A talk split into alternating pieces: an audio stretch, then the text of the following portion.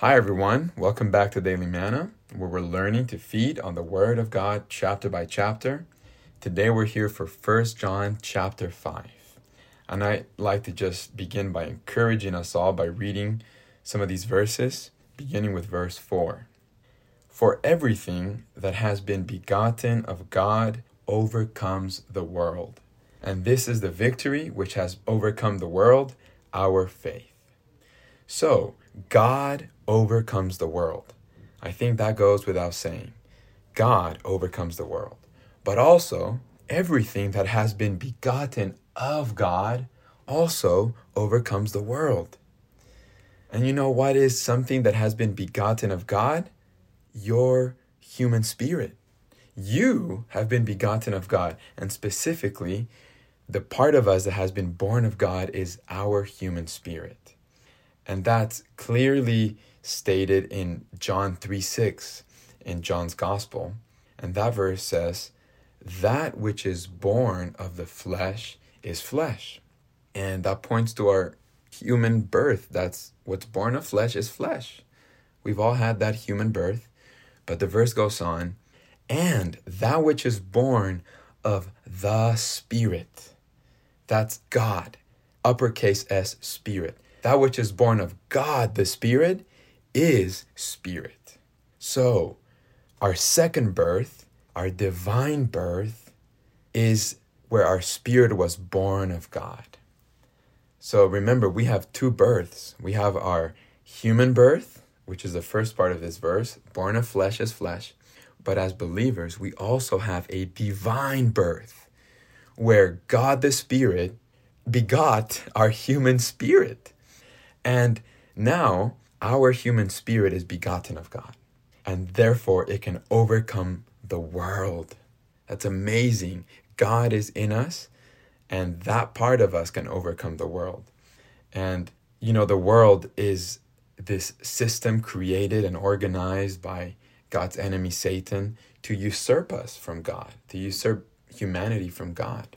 But of course, he himself, he overcame the world in John 14:30 the Lord said, "The ruler of the world is coming, and in me he has nothing. He has nothing." So the world and the ruler of the world has nothing on the Lord. He can't do anything to him. But now we as ones who have been born of God also can overcome the world. You know, nowadays the world is a lot to handle. There's good and bad. There's so many you know, apparent good things, entertainment and education and culture and social media, so many things that the world offers to us, shining and bright things that are a lot to handle. And, you know, that's without saying the bad things, the negative things of the world that are also in the recent times a lot to take in too. There's all kinds of things going on in the world. But the Lord overcame the world, and now there's something in us that can also overcome the world, and that's our human spirit. We can overcome the world by virtue of our divine birth. It's because of this new source, this new element that has come into us, which is God's life, the divine eternal life of God, that we have the ability, we have the capacity to overcome the world. So encouraging. And the end of this verse talks about faith.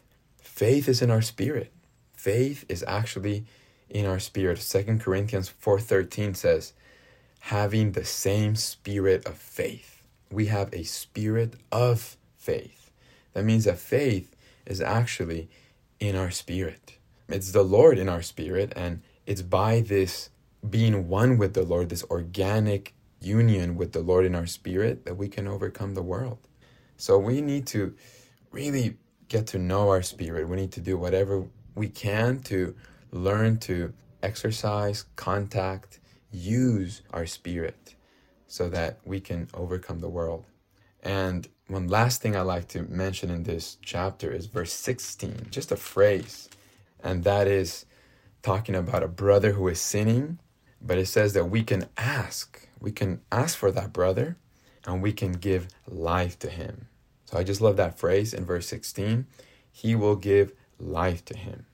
So this is very practical. If we have a friend, a companion, a relative who's maybe struggling uh, with sin, with the world, we can ask and we can give life to them.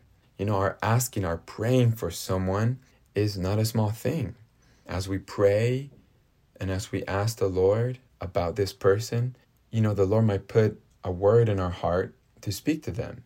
And that might just be what they need. That might be God speaking to them through us. So we need to realize we can give life to our brothers and sisters. We can be a factor of life to them.